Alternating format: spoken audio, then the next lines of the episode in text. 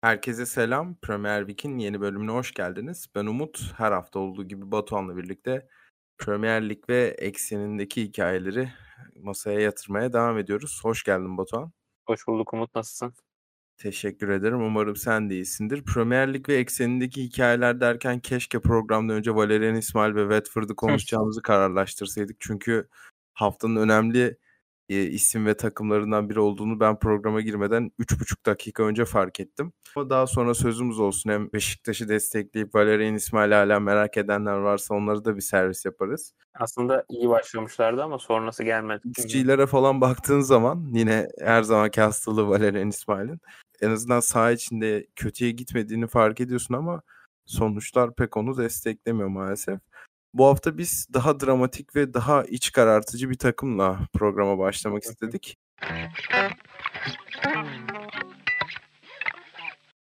Everton 145 yıllık tarihinde ilk kez ilk 3 lig maçını kaybetti ve bu maçlarda gol dahi atamadı.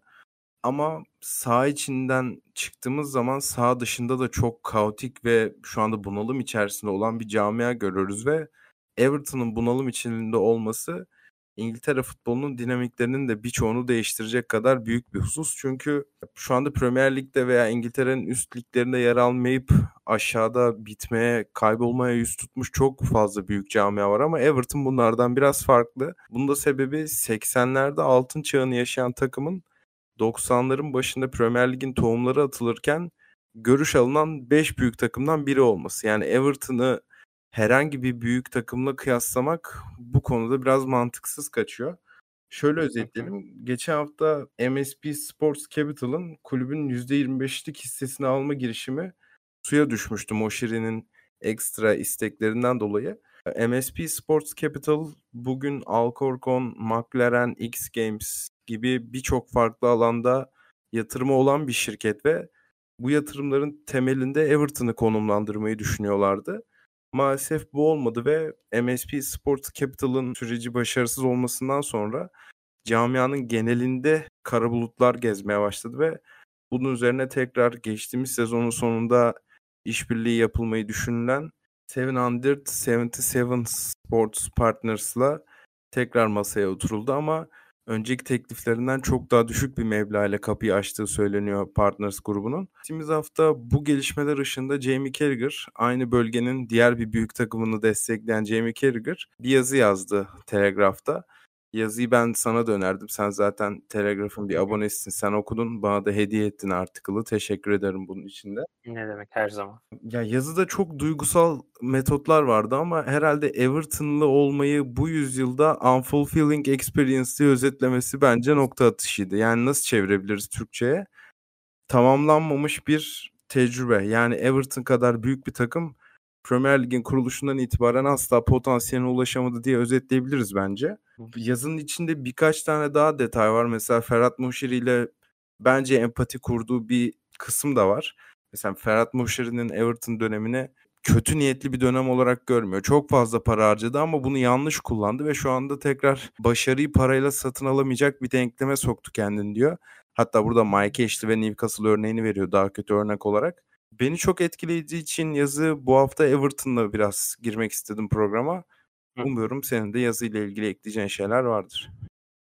Yani yazıyla ilgili çok yok ama Everton'la ilgili söyleyeceklerim var. Geçtiğimiz sene küme düşme korkusu yaşarlarken aslında herkesin yani en azından İngiliz kamuoyunun e, endişelendiği nokta herhalde. Bu kadar uzun süre yani yanlış hatırlamıyorsam Premier Lig'den düşmeye tek takım yani yarım asır oldu. Ben de 50'lerde en son düşüşünü hatırlıyorum. Hatta geçen Hı sezon çok kötü giderken bu bayağı köpürtülmüştü. İşte Hı 50 hı. yıldır düşmeyen takımı düşürüyorlar hı. diye oradan hatırlıyorum ben de. Yoksa ezbere bildiğim bir şey değil. Geçtiğimiz sene de aslında bu korkuyu yaşarlarken Everton'ın içinde bulunduğu sorunlar, yaşadığı problemler gündeme gelmişti sık sık. Ama sanki hikayeyi biraz daha geriye sarmak gerekiyor. Yani David Moyes'un United'a gitmesinden sonra aslında Roberto Martinez'le iyi sayılabilecek bir dönem geçirdiler. Sonrasında Ronald Koeman döneminden başlayıp aslında bu kötü gidişatın başlangıç noktası herhalde orayı söylesek çok yanlış olmaz.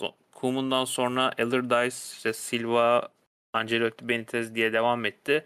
En sonunda da geçtiğimiz yıl Şandaş'la yeniden bir sürece başladılar. Şandaş ligde tutmayı başardı ama bunu yaparken aslında birazcık Şandaş'ın da Burnley'deki tecrübesine ve daha önce yaşadıklarına güvenerek bu atamayı yapmışlardı. Bu atamada da başarılı oldular. Fakat bu sezona başlarken uzun süre hatta ligin e, ilk haftası öncesinde yanlış hatırlamıyorsam Everton'ın sadece bir transferi vardı. İki transferi pardon. Biri Arnold Danjuma diğeri de Ashley ki artık Ashley Young'ın da hani yaşını da düşünürsek çok önemli bir ekleme olduğunu söyleyemeyiz.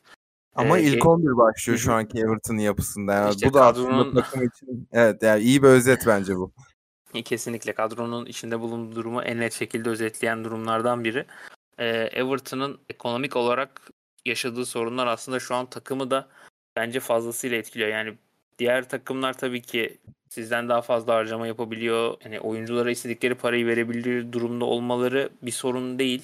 Ama sizin içinde bulunduğunuz ekonomik durum e, Everton'ı fazlasıyla etkiliyor. Yani 3 maç geride kaldı 0 puan ve Everton bu 3 maçta da ne vaat etti yani bu sezon özelinde neyi yapabilirler diye geriye baktığımızda vaat ettikleri bir şey yok. İç sahada iki tane kaybedilen maç e, Everton adına bence bu sezonun ipuçlarını biraz verdi.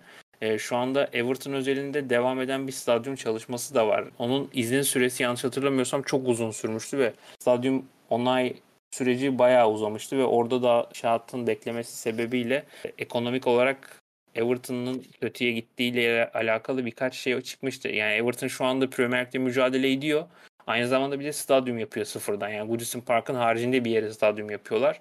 Bu da ekonomik olarak takımı zorluyor ve ister istemez de transferi dolaylı yoldan etkilemiş oluyor. Yani şu anda tek avantajları Shandayş'ın bu takımın başında olması ki Burnley ile Premier Lig'e çıktıktan sonra yanlış hatırlamıyorsam çok uzun süre transfer yapmadan aynı kadroyla devam ettiler. Yani böyle bir iki ekleme oluyordu. Ya da işte bir kiralık böyle bir tane serbest oyuncu. Bu şekilde ilerliyorlardı. Şansları bu. Yani daha önce bu yolu denemiş ve bu yoldan gitmiş bir teknik direktöre sahip olmaları. Ya ben de işte temelinde şuna itiraz ediyorum. Everton Şandaş'ın vaat ettiği oyunun potansiyelini de satın almamalı diye düşünüyorum. Roberto Martinez sonrası ve Marcel Brands'ın sportif direktör olarak gelişinin arasında kaç yıl var. Ama ben bu sıralara düşüşü birazcık Marcel Brands'ın kulübe girişiyle bağdaştırıyorum e, Marcel Brandt çok başarılı bir sportif direktördür. İşte Hollanda'da AZ'nin şampiyonluğunda da kulübün içinde görev almıştı. 10 yıla yakın bir süre Everton'a katılmadan önce PSV'de de çok fazla dudak uçuklatan satışa imza attı. Ama Everton'a geldikten sonra o Sky'ın yaptığı yeni anlaşma ve bir anda gelirlerin çoğalması onu da bir bocalattı diye düşündüm ve o dönemden 2021'deki ayrılığına kadar işte ödenen bonservisler mesela benim aklıma ilk Alex Iwobi geliyor. Bu tip harcamalar da şu anda kulübün hamle yapmasını engelliyor. Çünkü financial fair play herkes olmasa da bazı takımlara karşı sopasını gizlemiyor. Wolverhampton da bunun örneklerinden biri.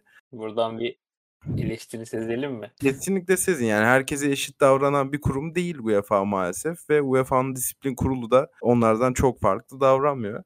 Ya bu işin başka bir kısmı ama Everton'ın ben de ilk 10 sırayı hedefleyen bir takımdan küme düşmeme yarışı veren bir takıma gerilemesini Marcel Brandt dönemiyle birazcık ilişkilendiriyorum. Yani belki ona şey de ekleyebiliriz. Ancelotti aslında çok güveniyorlardı. Yani Ancelotti ile ben o dönemi net bir şekilde hatırlıyorum. Çıkan haberleri ve çoğu yazıyı. İlk geldiğinden sonra aslında David Moyes'tan sonra benim okuduklarımdan en azından edindiğim izlenim evet David Moyes'la bir yere kadar gelmiştik.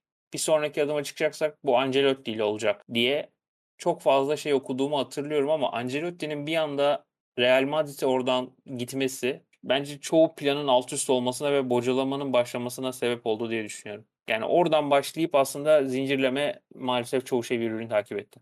Ki orada da Ancelotti döneminde bu oyuncular göze batmıyordu ama yapılan hamlelerin birçoğu daha sonra yine el kol bağladı. Mesela James Rodriguez'e o dönem yine Eder'in üstünde bir ücret ödediler. Napoli'den alan aldılar ki Everton'da ne iş vardı hiçbir fikrim yok. Çünkü algısı çok daha üstteki takımlara kadar götürebilirdi kendisini. Everton biraz tuhaf bir tercih olmuştu o zamanlarda da. Ama şu anda kulüp çok güzel özetlediğin gibi bir boğuşmanın içerisinde ve yıllar içinde verdikleri küme düşme yarışı genel olarak bir yorgunluk ve stres de getirmiş gibi gözüküyor. Hem Everton taraftarlarına hem saha içindeki oyunculara hem de genel olarak kulübün yönetim kademesine birkaç kere söylemiştim bunu geçmiş senelerde. Everton iki senedir son anda küme düşmekten kurtuluyor ama bu kurtuluş onları Hamburg'un veya daha yakın bir örnek olarak Bursa Spor'un yolundan bilmiyorum ne kadar farklı bir yere götürüyor. Ve Everton bilmiyorum yarın öbür gün bu korku senaryosunu yaşarsa geri dönüşü ne kadar kısa sürede olur veya olur mu ondan pek emin değilim. Çünkü bu büyük camialar büyük hasarlar aldığında toparlanması çok çok güç oluyor maalesef. Yani her şeyi baştan kurabilmek için önce yıkılması gerekiyor. Yani bu kadar sürüncemede kalmak da çok iyi bir şey olmayabilir. Yani işte düşüyor muyuz, düşmüyor muyuz? İşte o son haftaya kadar, son maça kadar o o ikilem kalacak. Bir yandan işte stat, bir yandan takımı daha iyi hale getirme çalışmaları. Yani bunlar çok sürekli böyle git gel olduğunda açıkçası bence takımları bu da etkiliyor. Belki düşmek daha iyi bir çözüm olabilir. Ya şu açıdan diyorsan ona katılabilirim. Çünkü bu açıdan bakmak da mümkün. Düşmek bir rahatlık getirir ve bu sezonki Leicester'ın yaptığı gibi daha pragmatizmden uzak, daha yenilikçi bir koçla iyi futbol oynayarak tekrar yukarı çıkarlarsa yeni stadyumla da birlikte farklı bir efekt yaratabilirler ama bilmiyorum Everton bunu kaldıracak Leicester kadar rahat bir takım mı ondan pek emin değilim. Mesela Carragher'ın yazısında şöyle bir detay vardı. Geçmişe bir gönderme yapıyor ve şu andaki oyuncuların aslında eline gelen her şeyi yaptığını ama 1980'lerden 90'lardan kaliteli futbol izlemeye alışkın taraftarların bu oyuncuları kalite olarak yeterli görmediğinden ellerinden geleni yapmadıklarını düşünmeye başlıyorlar bir noktada ve bu da çok toksik bir ortamı tetikliyor tabii ki.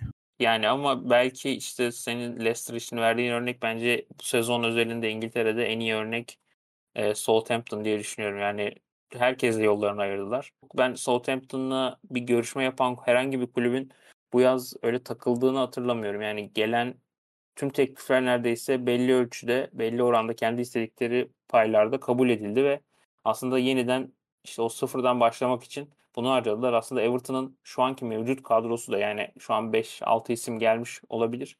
Ama artık eski bir kadro ve çok yeterli mi Premier Lig'e? Bence değil. Yani Luton belki şu an daha hazır duruyor Everton'dan. Yani şu an tabii ki Luton birinci küme düşme adayı kadrosu sebebiyle ve burada oynama tecrübesinden yola çıkarsak ama yani şu anda Luton'un herhalde Everton'dan daha hazır olduğunu kimse e, yadırgı yani bu söylemi kimsenin yadırgayacağını çok sanmıyorum. Alttan gelen takımlar yani Burnley, Sheffield ve Luton geçtiğimiz sezonki Nottingham Forest veya 2017'deki e, Wolverhampton kadar agresif harcama yapmadılar ve sanki küme düşmeyi çok dert etmeyecek bir konumda lige devam ediyorlar. Bu Everton'ın bir şansı olabilir çünkü Premier Lig'de en az bir sezon geçirmiş bir takım Premier Lig'e yeni çıkmış daha toy bir takımdan çok çok daha avantajlı oluyor. Yani bu sene zaten düşme adayı doğal olarak 3 tane varken Everton buradan kendisine bir avantaj yaratabilir ama geçtiğimiz sezon için bunu kesinlikle söyleyemezdim. Bu ilk 3 haftada izlediğimiz Everton ki bence en iyi maçları ilk haftadaki Fulham maçlarıydı. En yüksek gol beklentisine ulaştıkları maç da oydu. Bu hafta da Jose Saha'ya takıldılar. O da çok ekstra bir maç oynadı. Yani yine kaybedebilirdi Everton ama en azından golle tanışırdı. O da bir artı getirirdi ne olursa olsun.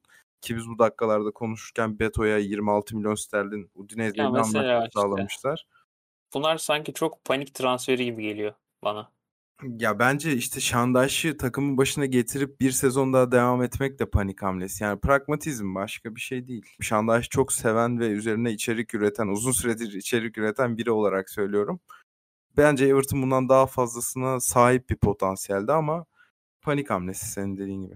Şandaş tercih edebilirsiniz ve onun vaat ettiği oyunu e, kabul edebilirsiniz. Bunda bir sorun yok. Ya da işte onun oynatmak istediği oyunu e, benimsemiş bir yapı iler üzerinden ilerlemek isteyebilirsiniz. Bu zor bir tercih e, günümüzde ama e, buna yönelik hamleler yapmadığınız sürece hem hocayla hem kendinizde çok fazla çalışmış oluyorsunuz. Ya bu arada ben de son Everton'a şunu ekleyeyim. 2021-22 sezonunda biz o zamanlar Apostol'da This is çıkartırken ben ilk ay sonrası Everton'ı UEFA Avrupa Ligi aday takımları arasına yazmıştım. O dönem hocası Rafa Benitez'di ve Everton çok iyi bir geçiş yapmıştı sezona. Daha sonra işte Rafa Benitez'le takımın taraftarı arasındaki kimya bozulunca kötü sonuçların gelmesiyle birlikte o yapı da tamamen bozuldu ve Everton ikinci yarı özellikle küme düşmeyle yüz yüze kaldı.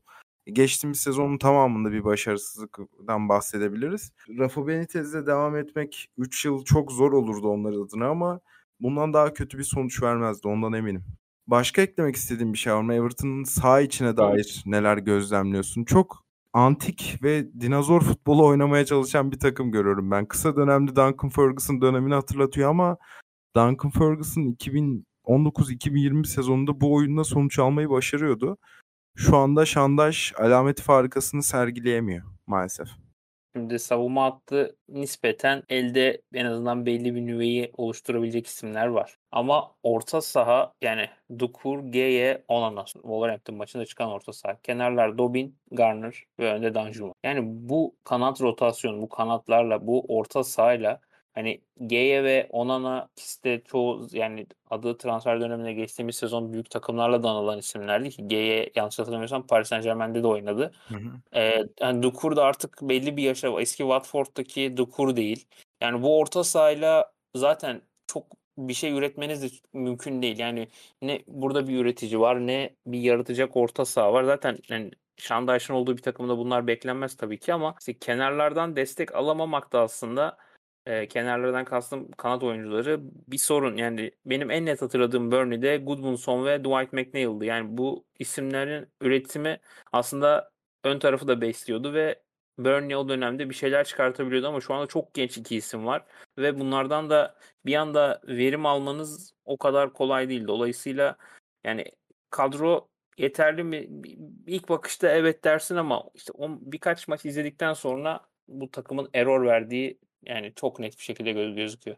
Ki bu takımın gücünü de herhalde orta saha rotasyonundan almasını beklersin. Sen e, Dukur, Onana, G diye ileriden geriye doğru saydın. Yani Dukur 2018'de Big Six dışındaki en iyi oyunculardan biri sayılırken 6 numara oynuyordu. Şu anda Everton'ın attacking 10 numarası gibi. Evet yani 10 numarası pozisyonunda oynuyor. Yani bu da bir şeyleri işaret ediyor. Bu takımın topu rakibe bırakıp çok iyi bir pres takımı veya çok iyi savunmada şekillenen bir takım olmasını beklersiniz ama ilk 3 hafta özellikle Aston Villa deplasmanı hatırlandığında bu konuda da pek olumlu şey söylemek zor. Benim yine gözlemlediğim kadarıyla en e, göze çarpan oyuncuları James Garner sağ kanattaki. Bilmiyorum katılır mısın? Yani oyun kurulumunda en azından bir pas kalitesi olarak yalnızca ona dayanmış bir vaziyetteler şu anda. Yani işte bu oyunda yani dediğim gibi biraz önce dediğim gibi şu anda Şandaş'ın bu oynattığı oyunda orta sahalar böyleyken ya bekler yaratacak ya kanatlar yaratacak. Yani beklerden de yani ne Patterson ne Ashley Young zaten Ashley Young artık şu anda eski Ashley Young değil. Patterson'ın da o kadar yaratıcı bir sağ bek olmadığını biliyoruz. Yani geriye zaten Garner'la Dobbin kalıyor. Şimdi bu iki isim çok genç ve bir anda üretim yapıp takımı sırtlamalarını beklemek de yanlış. Dolayısıyla ekstra şeyler gerekiyor. Yani burada da desteği nereden alabilirsiniz? Orta sahadan. Ama işte senin söylediğin gibi on numaranız Dukursa yani çoğu şeyi özetliyor aslında biraz önce konuştuğumuz tüm her şeyi silip bu takımın on numarası ya da hücumcu oyun orta sahası kim dediğimizde Dukur Onana yanıtını alıyorsak sanırım yönetimden ziyade daha fazla konuşmamız gereken şeyler var. Ki ya ben de son şöyle bağlayayım. Everton'ın daha doğrusu Goodison Park'ın bu negatif akımından kurtulan oyuncuların da ne kadar seviye atladığını herhalde bu dönemde Newcastle'ın en öne çıkan isimlerinden biri olan Anthony Gordon'dan örneklendirebiliriz diye düşünüyorum. Ve daha fazla ekleyeceğim bir şey yoksa Everton'ı kapatalım. Everton şu anda ne sağ içinde ne sağ dışında 20 dakikadan fazlasını hak etmiyor diye düşünüyorum ben.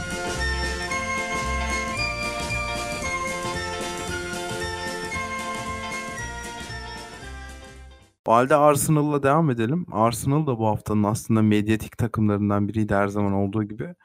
Ve Arsenal'da herkesin gözüne çarpan şeyi bir de sana sorayım. Belli ki parti hibrit rol Havertz orta saha yani 3-2-4-1 şeklindeki formasyon Arsenal'ın birazcık hızını kesiyor ve Arsenal'ın geçtiğimiz sezonun başındaki akışkanlığını özellikle eski sistemine döndükten sonra kazandığını gördüğümüz için herhalde yeni dönemde daha fazla Thomas Partey'in bu e, hibrit rollü sistemini kullanmayacağı sonucuna varabiliriz Arteta'nın ama ben şöyle bir soruyla geleyim daha ziyade bunu gömmek yerine.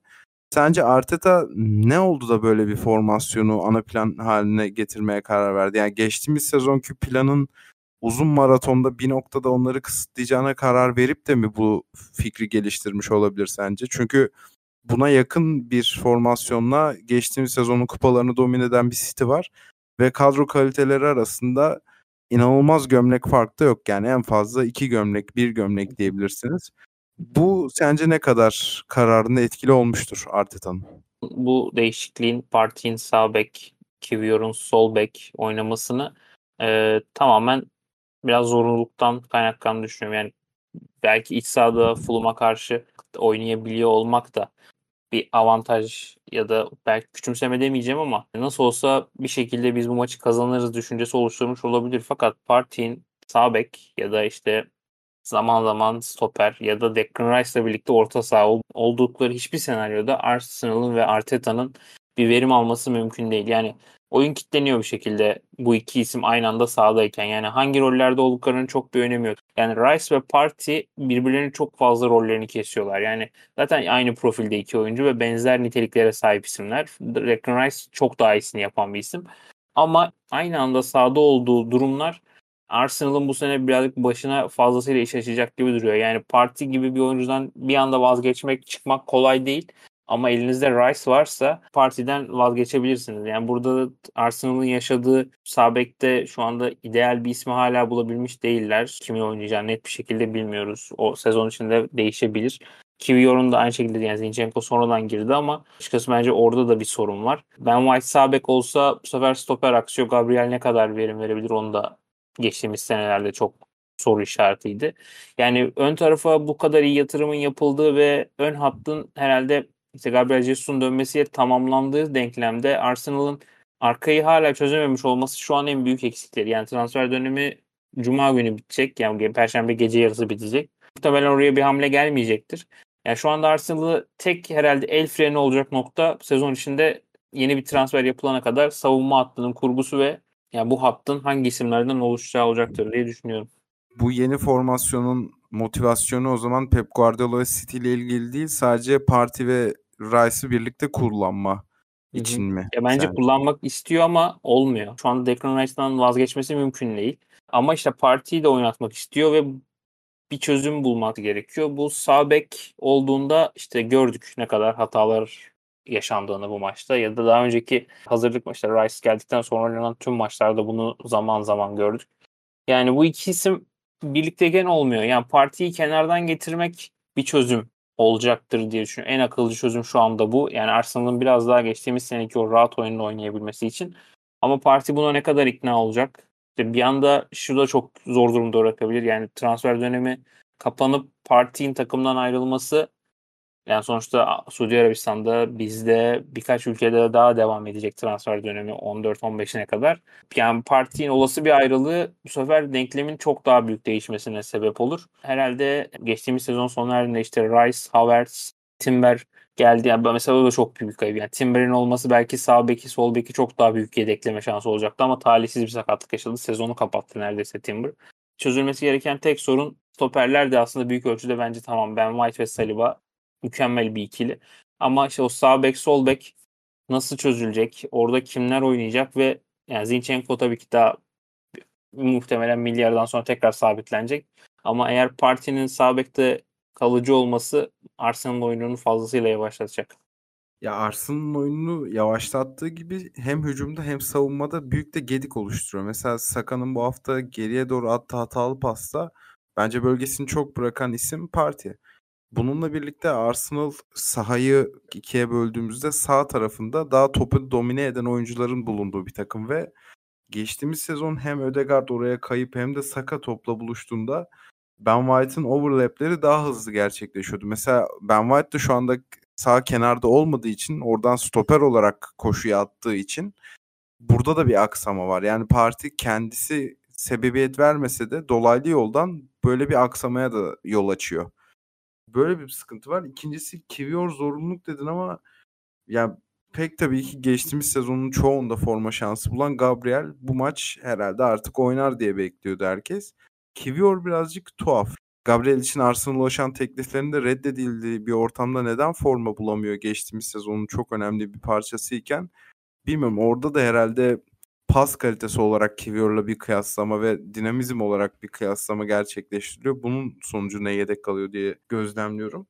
yakın dönemde Arsenal'ın kışkanlığını kazanmak için geçtiğimiz sezonki sistemine döneceğini varsayarsak Havertz'i burada nasıl konumlandırıyorsun? Yani kulübe mi yoksa saha içinde bulduğun bir yer var mı?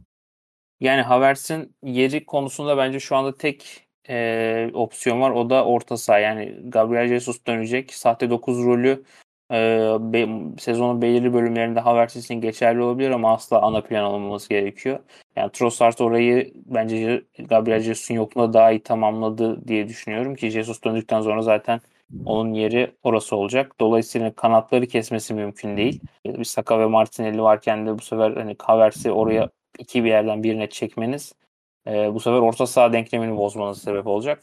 Yani dolayısıyla Havertz özelinde en ideal yerin son Fulham maçında olduğu gibi orta saha olması gerektiğini düşünüyorum ve Odegaard, Rice, Havertz üçlüsünün de sağlıklı olduğu sürece e, Arsenal'ın sezonunu daha iyi götürebilmesi için hep bu üçlünün bir arada olması gerekiyor.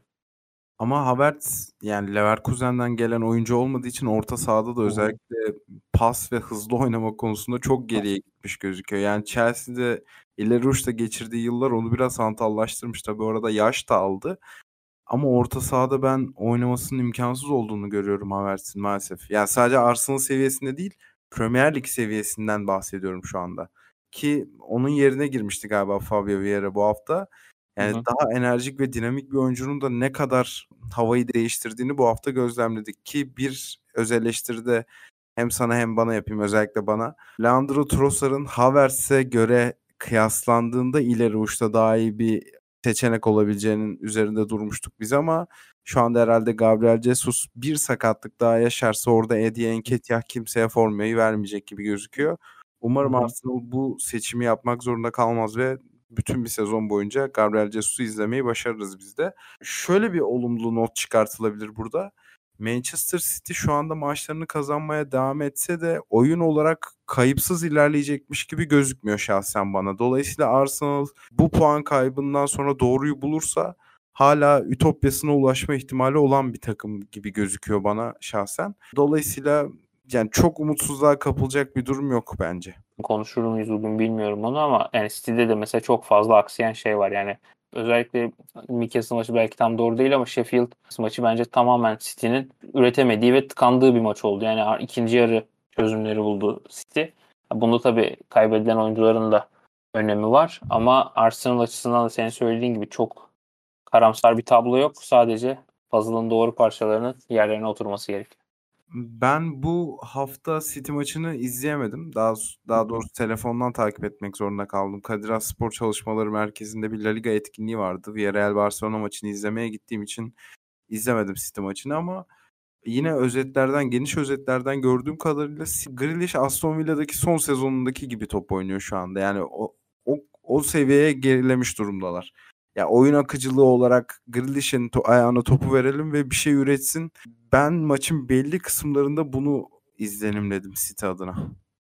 Yani işte o da birazcık bence orta sahanın oturamamış olmasından kaynaklanıyor. O boşlukları değerlendirebilme, oyunu yönetebilme hala ama eksik. Yani Kovacic bir çözüm olacak mı?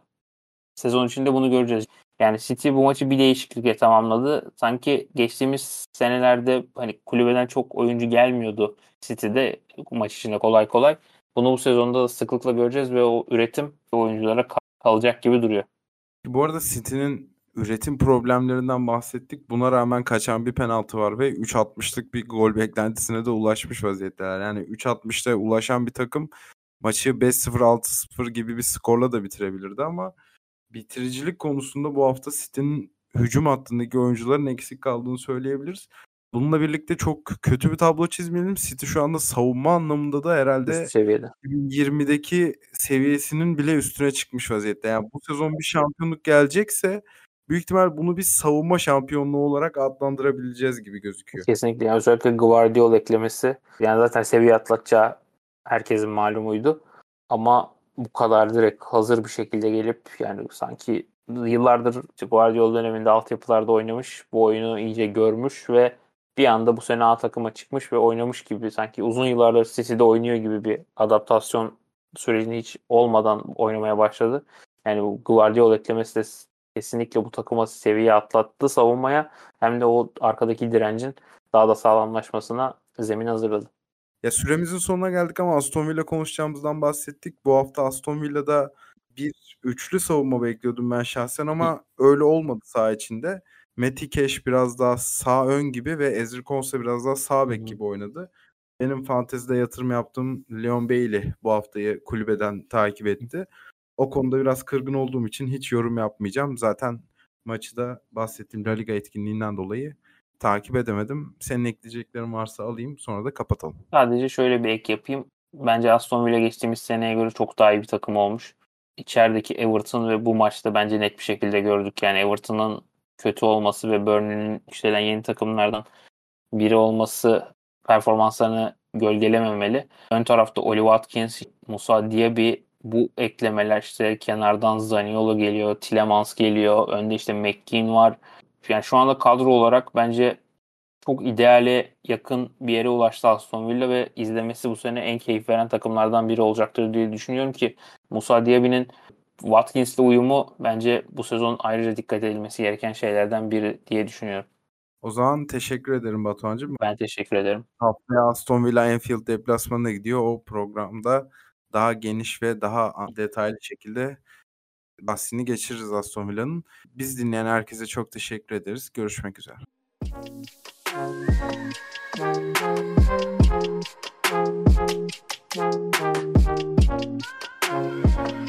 Thank you.